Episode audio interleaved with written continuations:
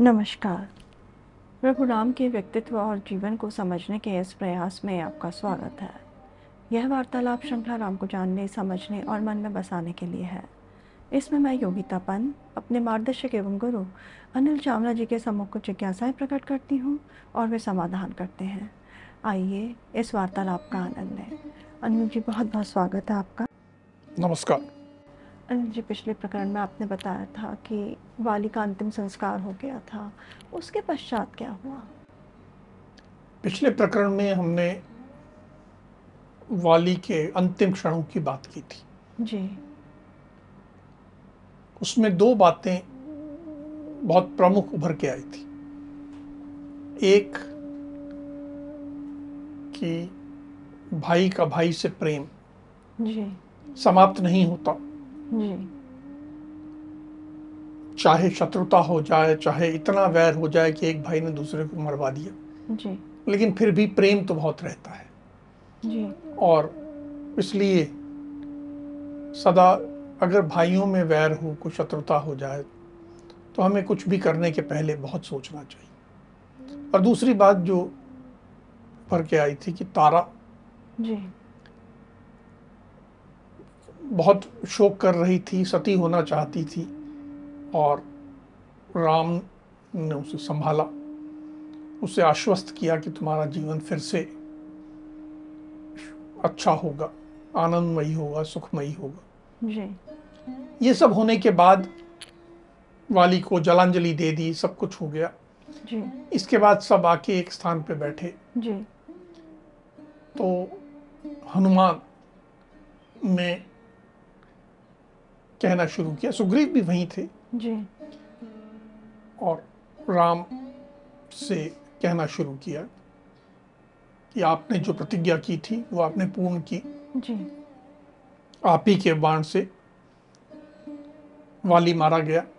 जी। और अब वानरों का कोई राजा नहीं है। जी। यदि आप आदेश करें जी। तो सुग्रीव किष्किंधा नगर में प्रवेश करें। जी। और इनका जैसा विधि विधान है विधि विधान से इनका राज्याभिषेक किया जाए। जी। और अच्छा ये होगा कि आप भी इनके साथ किष्किंधा नगर में प्रवेश करें। जी। और प्रवेश करके इनका राज्याभिषेक आप ही संपन्न करवाएँ। जी। ऐसा करके हनुमान ने जी। राम की अनुमति मांगी। जी।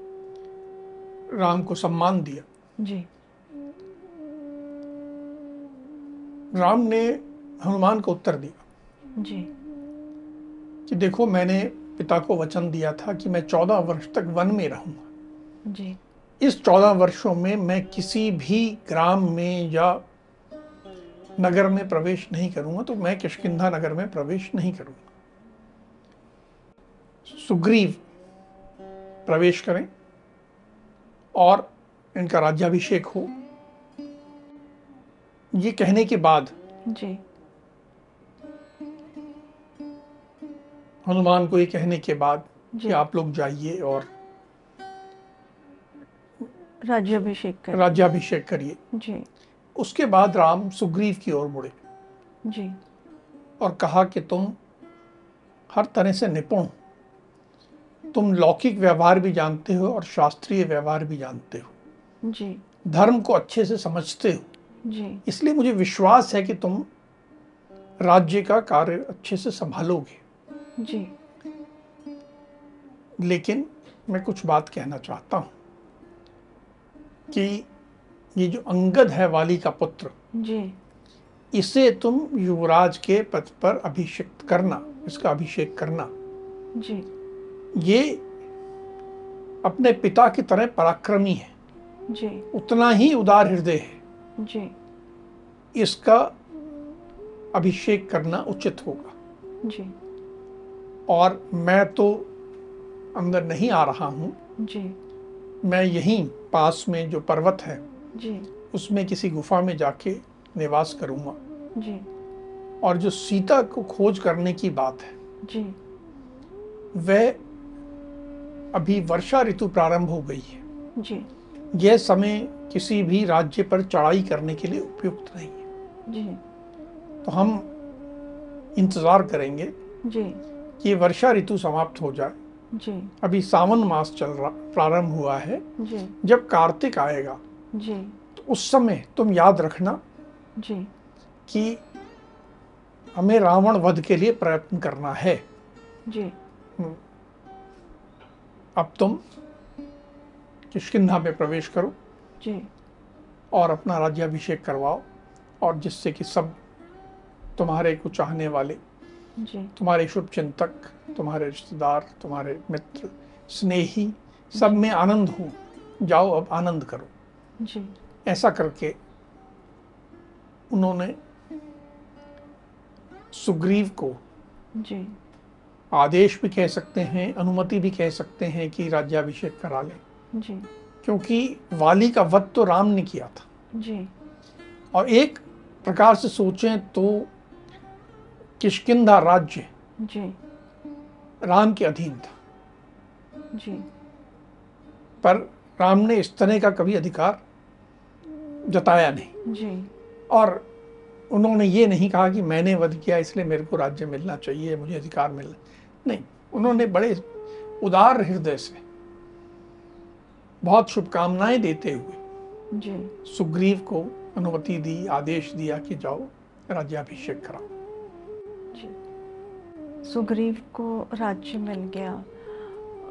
सुग्रीव को फिर उनकी पत्नी रूमा भी मिल गई होगी। बिल्कुल। सुग्रीव को उसकी पत्नी रूमा मिली। जी। साथ में सुग्रीव का तारा से भी विवाह हुआ। और इतना ही नहीं जी। वाली की जितनी अन्य पत्नियाँ थी जी। सबसे सुग्रीव का विवाह हुआ। जी। यहाँ एक बात समझने की है। जी।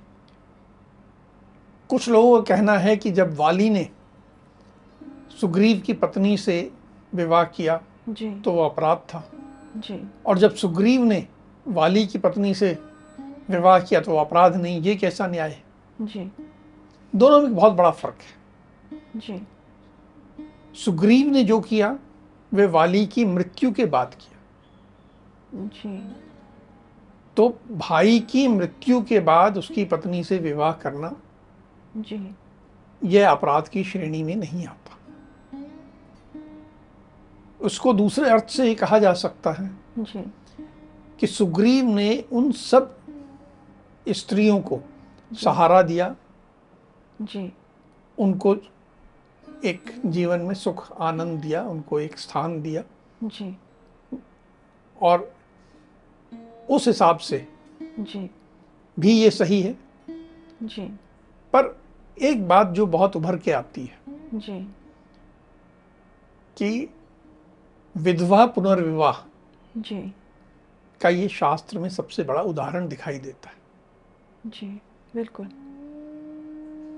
जब तारा सती होने के लिए तैयार थी जी।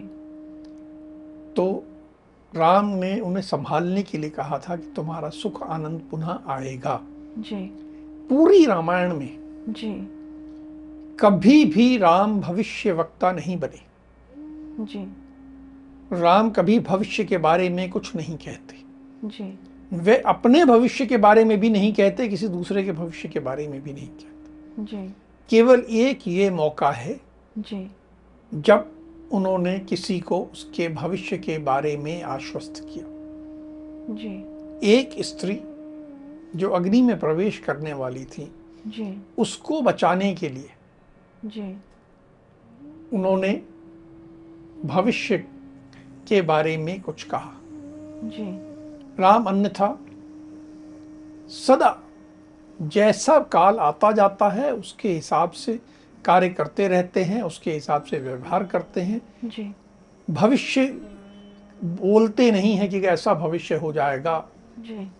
राम कभी नहीं कहते कि मैं रावण से जीत जाऊँगा। जी।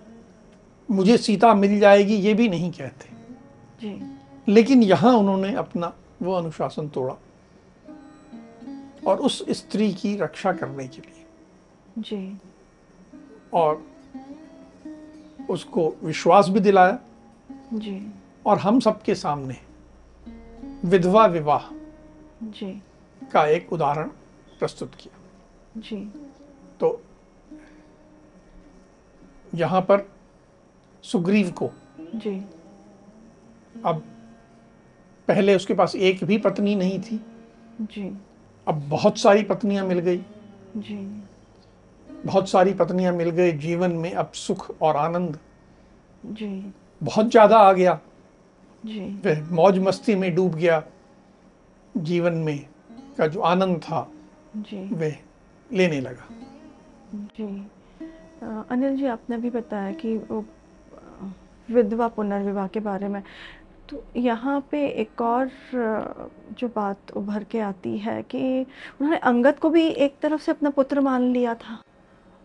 ठीक बात उसने अपना लिया था। सुग्रीव ने अंगद को पुत्र के रूप में अपनाया। जी। एक बात और इसमें मैं इंगित करना चाहूँगा। जी।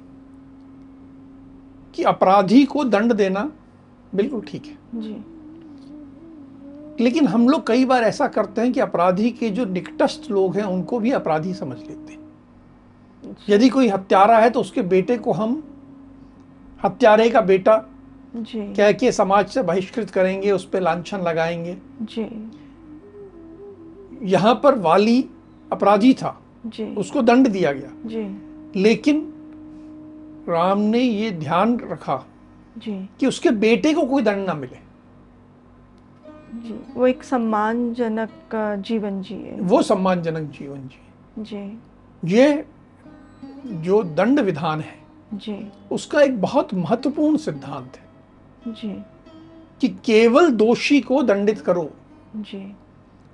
दोषी के साथ साथ उसके परिवार को दंडित मत करो। जी। उसके परिवार को तो सम्मान दो समर्थन दो उसको जीवन यापन का पूरा अधिकार दो। जी। और यह वही यहाँ राम ने किया। जी।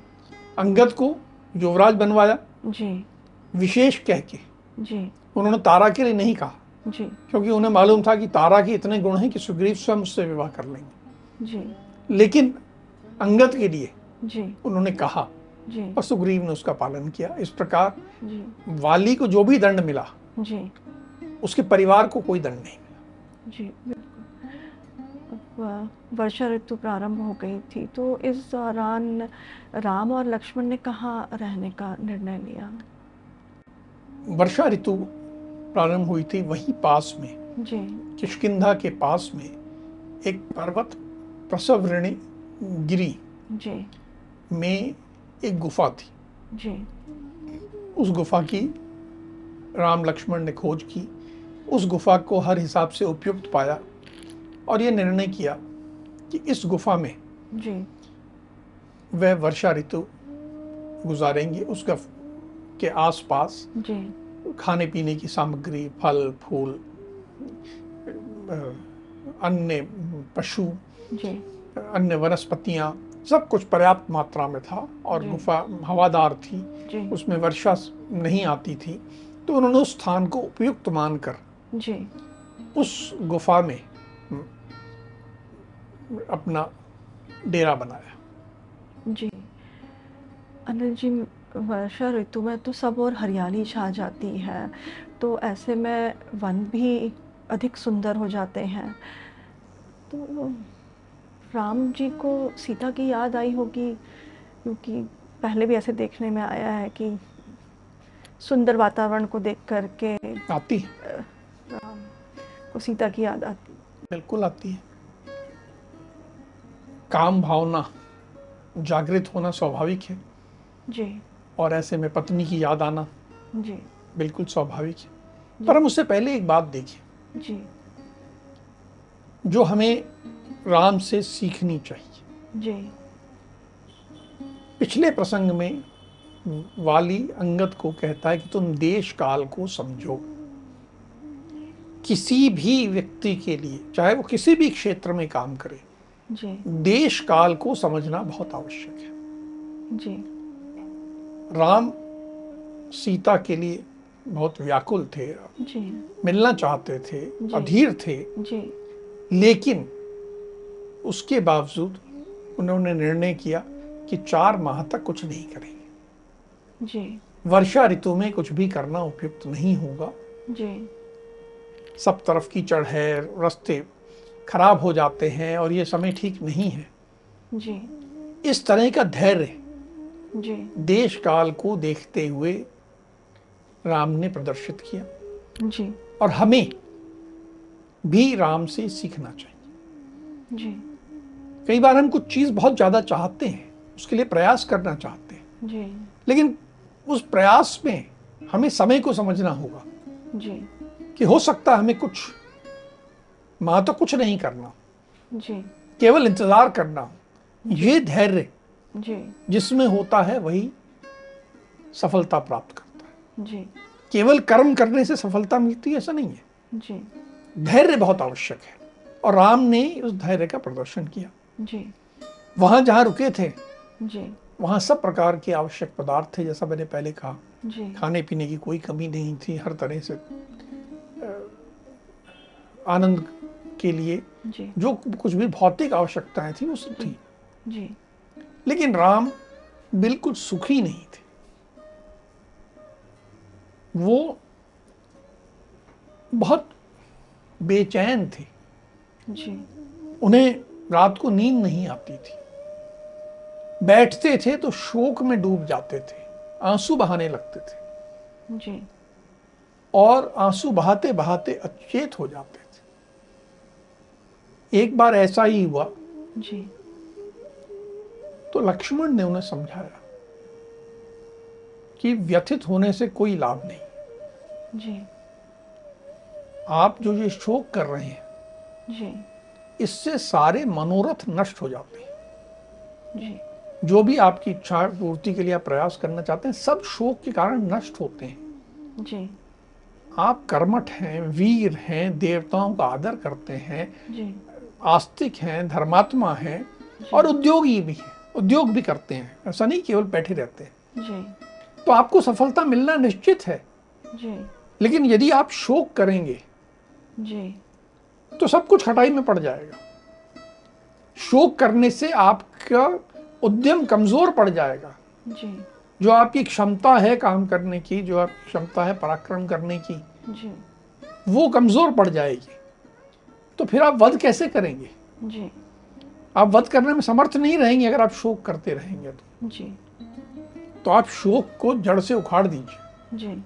और उद्योग के विचार को मन में पक्का करिए सुस्थिर करिए कि मुझे उद्योग करना है शोक नहीं करना। जी। आप में इतनी क्षमताएँ हैं कि आप समुद्र वन पर्वतों सहित पृथ्वी को उलट सकते हैं।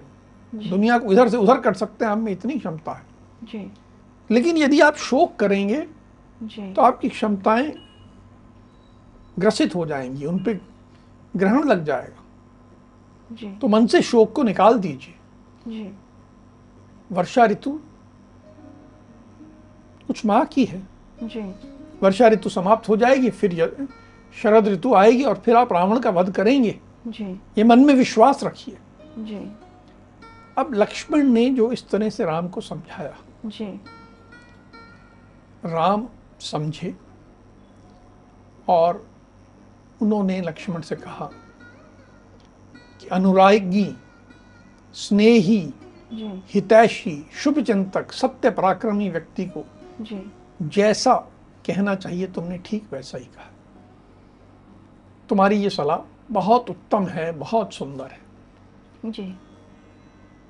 मैं इसका पालन करूँगी। जी।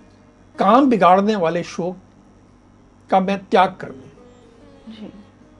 और पराक्रम विषयक तेज जिस उस तेज को बढ़ाऊँगा मैं जिससे कि पराक्रम होता है। जी। शोक को नहीं बढ़ाऊँगा। शोक के ऊपर विजय प्राप्त करूँगा। जी। शोक का त्याग कर दूँगा। जी। और अपने तेज को अपनी क्षमताओं को बढ़ाने पे ध्यान दूँगा जी। अब ये जो राम लक्ष्मण का संवाद है जी। ये हम सब के लिए है। जी। जीवन में कई बार ऐसा आता है जबकि हमें कुछ शोक हो जाता है कुछ दुख हो जाता है कुछ असफलता मिल जाती है कुछ हमसे छूट जाता है। जी। यहाँ पर जो बात लक्ष्मण ने राम को समझाई वो हम सबको समझनी है कि जो छूट गया जो असफलता मिल गई उसके लिए शोक मत करो। जी। बल्कि उद्योग पे ध्यान दो। आप जो पराक्रम कर सकते हो मेहनत कर सकते हो प्रयास कर सकते हो उसके ऊपर ध्यान दो और अपनी उन क्षमताओं को बढ़ाओ जिनसे प्रयास होता है। ना कि बैठ के शोक करना आँसू बहाना रोना ये नहीं। ये एक बहुत बड़ी शिक्षा हमें इस संवाद से मिलती है। जी बिल्कुल सही कहा आपने। अब वर्षा ऋतु रुक वर, समाप्त होने के पश्चात फिर सुग्रीव ने क्या सीता की खोज प्रारंभ कर दी थी? दुख की बात यह है जी। कि सुग्रीव ने ऐसा कुछ नहीं किया। सुग्रीव मौज मस्ती में खो गए। जीवन में जी। उन्हें अचानक इतनी सारी पत्नियाँ मिल गई। सुरा और सुंदरी जी। के पान में वे पूरी तरह खो गए। वो अपने महल में अंता महल में जी। जो रानियों का महल होता है जी। उसी में ज़्यादा समय रहते। वे अपने राजकार्य पे भी ध्यान देना उन्होंने कम कर दिया। मंत्रियों से भी कम मिलते थे। मंत्री उनके बड़े सक्षम थे अच्छे थे तो इसलिए राज्य में कोई फ़र्क नहीं पड़ा। लेकिन मंत्रियों से जो एक रिपोर्ट लेना होता है जानकारी लेना कैसे कर रहा है क्या काम चल रहा है क्या इन सबसे वो बेफिक्र हो गए। और केवल अपनी मौज मस्ती जी। आनंद सुख मुझे मिल जाए अधिकतम आनंद कर लूँ मैं इसमें डूब गए और बिल्कुल उन्हें ध्यान ही नहीं रहा जी। कि कब वर्षा ऋतु समाप्त हो गई और कब आसमान साफ़ हो गया और कब चंद्रमा की रोशनी रात को धरती पे शीतलता बिखेरने लगी। जी। उन्हें इसका कोई ध्यान नहीं रहा वे तो अपनी मस्ती में डूबे रहे जी। और कह सकते हैं कि कुछ हद तक तो राम को भी भूल गए। अपने मज़े में इतने डूब गए। जी। तो सुग्रीव के इस व्यवहार से उनको किसी ने समझाने का प्रयास नहीं किया? उनके किसी मंत्री ने या किसी और ने? हाँ। उन्हें समझाने का प्रयास किया। जी। उनके सचिव जी। वीर हनुमान ने जी। वीर हनुमान उनके पास गए और कहा कि जो राजा अपने मित्रों को भूल जाता है वह आगे प्रगति नहीं करता। उसका अभ्युदय नहीं होता। जी। आप ने राम से कुछ वायदा किया था। जी। राम ने तो अपनी प्रतिज्ञा पूरी कर दी। जी। वाली को मार दिया आपको राज्य मिल गया आप सब सुख भोग रहे हो।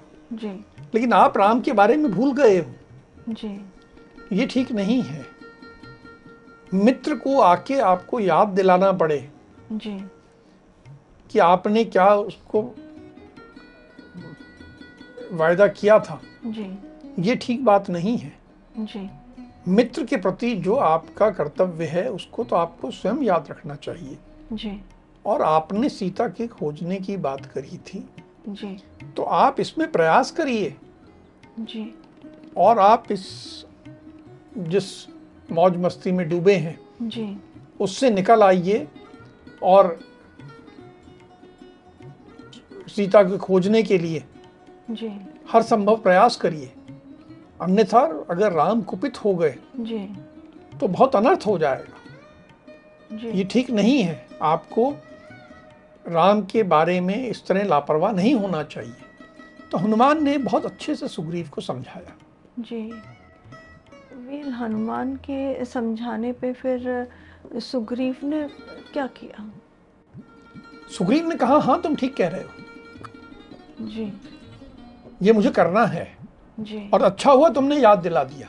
जी। मैं ऐसा करता हूँ जी। कि मैं अभी आदेश देता हूँ। जी। उन्होंने तुरंत आदेश देने के लिए नील को बुलाया जी। और कहा कि तुम सारी सेनाओं को एकत्र करने का आदेश दो। पंद्रह दिन में सारे वानर वीर जहाँ जहाँ भी हैं मेरे पूरे राज्य से एकत्र हो जाएँ सब आ जाएँ कोई भी इसमें ढील नहीं होनी चाहिए। सब तरह से उन्होंने आदेश दे दिया। जी। और आदेश दे के वे पुनः अपने अंतपुर में चले गए। वे पुनः अपनी मौज मस्ती में डूब गए। जी। अर्थात सुग्रीव ने आदेश देने तक तो कर दिया खाना पूर्ति कर दी। जी। लेकिन जो स्वयं लगने की बात थी जी। जो स्वयं प्रयास करने की बात थी जी। उसकी तरफ़ उनका ध्यान फिर भी नहीं गया। जी। अर्थात हनुमान ने जो समझाया जी। उस पर उन्होंने कार्रवाई तो की। जी खाना पूर्ति। खाना पूर्ति कर दी कि हाँ तुमने कहा लो मैंने आदेश निकाल दिया। जी। अब पंद्रह दिन बाद सेना आएगी फिर देखूँगा अभी पंद्रह दिन में मौज करूँ। जी गंभीरता से नहीं लिया इस बात को। गंभीरता से नहीं। जी। अनिल जी आज के युग में भी ये देखने को बहुत मिलता है कि जब विपत्ति पड़ती है तो दोस्त याद आते हैं और जब काम निकल जाता है तो दोस्तों को भूल जाते हैं। इसी तरह का व्यवहार कुछ सुग्रीव ने भी किया। ठीक बात। और अब राम जी ने इसका क्या उपाय किया सुग्रीव के इस व्यवहार का उसकी चर्चा हम अब अगले प्रकरण में करेंगे। अब हम आज की चर्चा को यही विराम देते हैं। अगली कड़ी में राम के जीवन से जुड़े कुछ अनछुए पहलुओं के साथ हम दोनों फिर उपस्थित होंगे। राम। राम राम।